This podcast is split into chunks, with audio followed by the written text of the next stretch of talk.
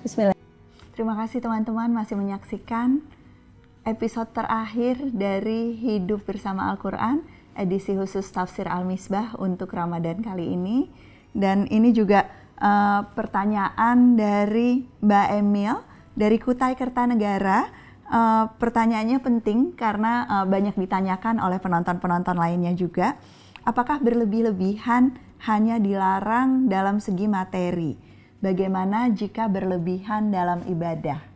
Nah, Ustazah Kuratu Ain, salah satu ustazah yang bergabung di jaringan cariustad.id akan memberikan jawabannya. Silakan. Assalamualaikum warahmatullahi wabarakatuh. Apakah larangan berlebih-lebihan itu hanya pada materi saja ataukah dalam aspek ibadah juga? Baik, pada hakikatnya berlebih-lebihan dalam segala aspek itu tidaklah dianjurkan. Sebagaimana kalau kita bisa ambil contohnya dalam agama, berlebih-lebihan dalam berwudu, yaitu dengan lebih dari tiga kali, sebagaimana yang dianjurkan oleh para ulama, itu juga termasuk bagian dari berlebih-lebihan.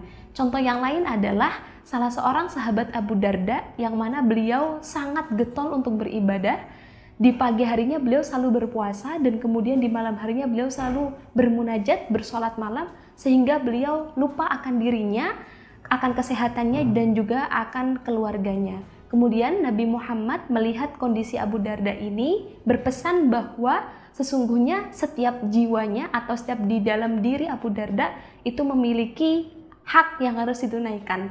Nah, dari beberapa ya uh, kisah ini dapat kita simpulkan bahwa tidak hanya dalam aspek materi saja, berlebih-lebihan dalam ibadah itu juga tidak dianjurkan dalam agama. Cukup sekian. Wassalamualaikum warahmatullahi wabarakatuh.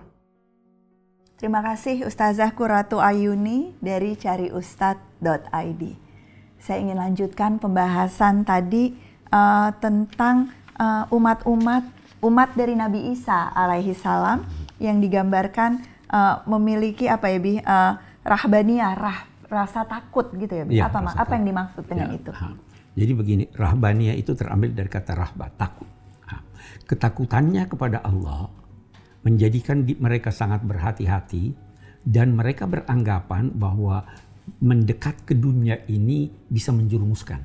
Okay. Nah, maka di sini dikatakan warahbaniyatan ibtada'uha maka mereka menciptakan sesuatu yang baru yaitu rahbaniyah yang menyebabkan mereka itu menjauh dari dunia eh, tidak tidak tidak ingin mendapatkan kelezatan kelezatan jadi termasuk nggak nggak kawin dan sebagainya itu termasuk itu segalanya. Ya toh? Eh, kita kembali kepada ayat kita.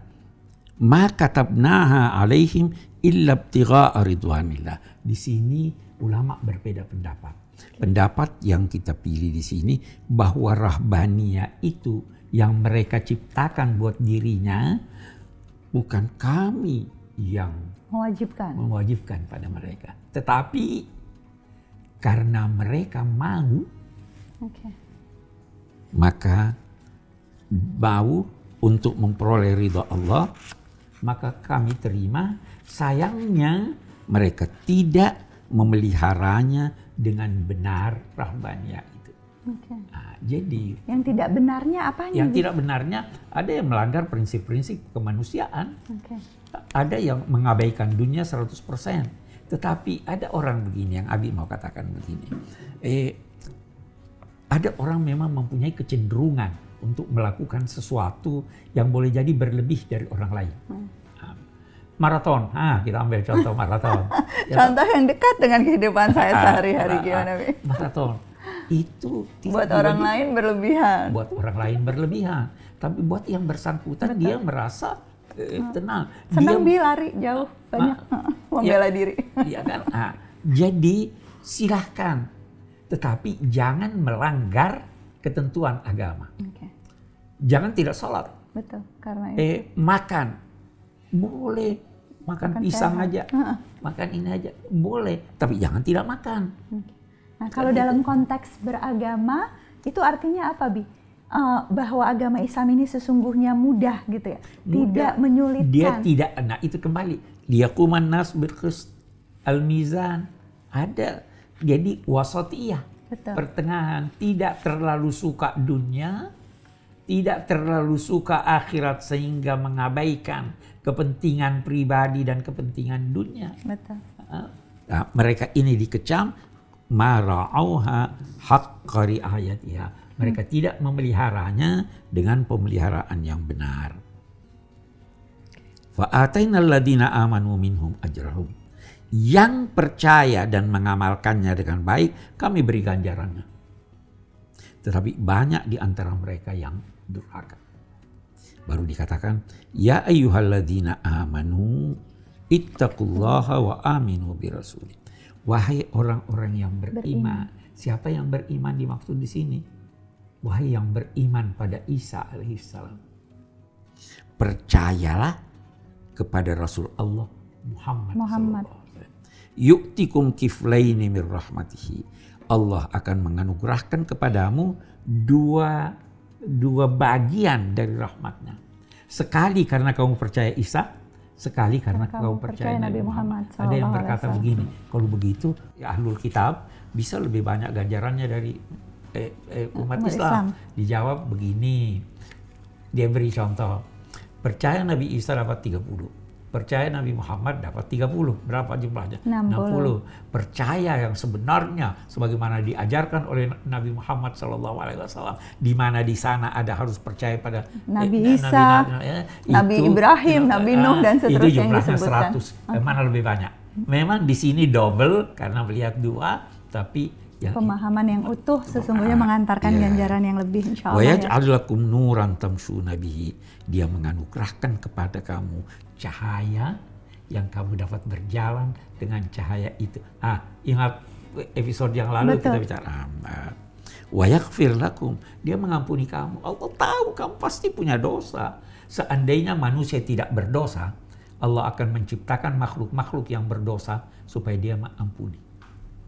Yaghfir lakum wallahu ghafurur rahim. Li'alla ya'lama ahlul kitab alla yaqdiruna ala syai. Ayat ini muskil Nah, tapi kita ambil secara singkat. Kemuskilannya itu karena ada kata-kata di Allah agar supaya tidak. tidak. Ada yang berkata kata tidak di sini sekedar penguat. Jadi maknanya agar supaya ahlul kitab, orang Yahudi dan Nasrani tidak mampu untuk melakukan sesuatu dalam membagi-bagi anugerah Allah. Apa itu maksudnya? Orang Yahudi mau agar penutup nabi-nabi itu dari orang Yahudi. Betul. Tapi Allah menetapkan Nabi Muhammad supaya mereka tahu bahwa mereka tidak kuasa untuk membagi-bagi. Wa annal fadla biyadillah keutamaan, rahmat dan segalanya semua berada di tangan Allah. Dia memberikannya kepada siapa yang dikehendakinya dan Allah Maha besar keutamaan anugerahnya dan Allah adalah zat yang sangat besar dan agung keutamaannya anugerahnya. Itu ayat kita.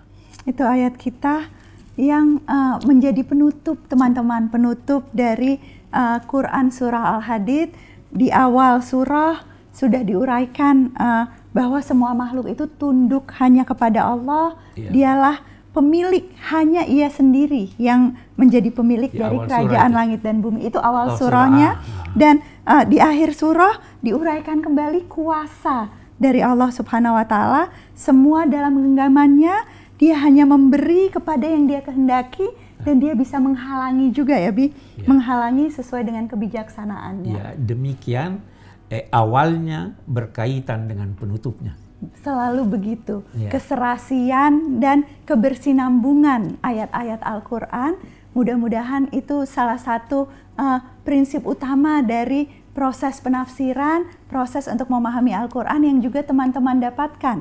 Sama dengan yang saya dapatkan dalam proses belajar kita bersama Abi selama satu bulan di Hidup Bersama Al-Quran edisi khusus dari Tafsir Al-Misbah. Dan terakhir, semoga uh, 30 episode ini membantu kita untuk terus punya semangat untuk tidak hanya membaca tetapi juga memahami dan insya Allah bisa mengamalkan Al-Quran dalam kehidupan sehari-hari bukan hanya di bulan Ramadan ini. Mari kita lanjutkan kebiasaan harian ini menjadi kebiasaan yang uh, terus kita praktekkan di bulan Syawal dan juga bulan-bulan uh, seterusnya dalam kehidupan kita. Amin. Terima kasih sudah menyaksikan. Sampai jumpa lagi dalam tayangan-tayangan berikutnya insya Allah Abi. Insya Allah, insya Allah. Assalamualaikum warahmatullahi wabarakatuh teman-teman. Alhamdulillah.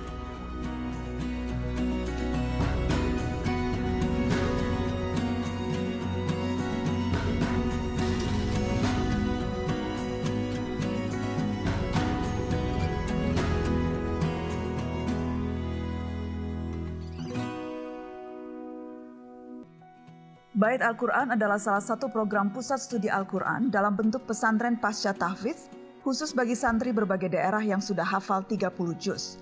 Sama seperti program PSK lain, pesertanya terpilih dan mendapat beasiswa, diberikan pendidikan dalam bidang tafsir, kajian keislaman lain, dan pembekalan kewirausahawan.